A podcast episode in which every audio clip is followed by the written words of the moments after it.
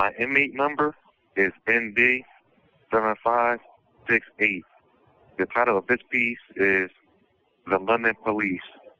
This is Kenjuan Congo Jr. calling from a prison camp behind enemy lines. I recently released commentary about Queen Elizabeth II. And yesterday, Sunday, October 2nd, 2022, the NFL hosted a game in London. The UK happens to be a hot topic right now, so let's keep the dialogue going. Since the NFL was in London yesterday, I want to talk about the London police.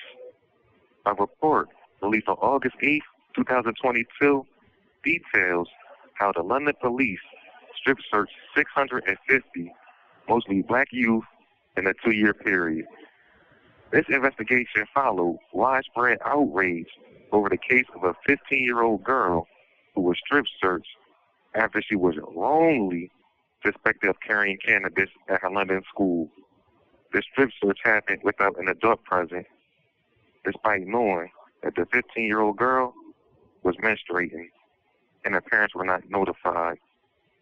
This investigation that was launched afterwards details how that in almost a quarter of the cases, an appropriate adult was not present during the search despite that being required under statutory guidelines.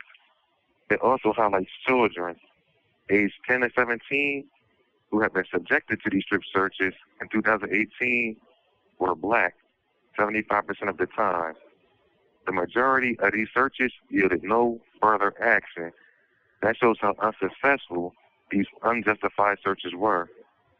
The London police operate outside of the law and their state sanctioned child abuse this report provides evidence of racist and discriminatory policing while dehumanizing black children.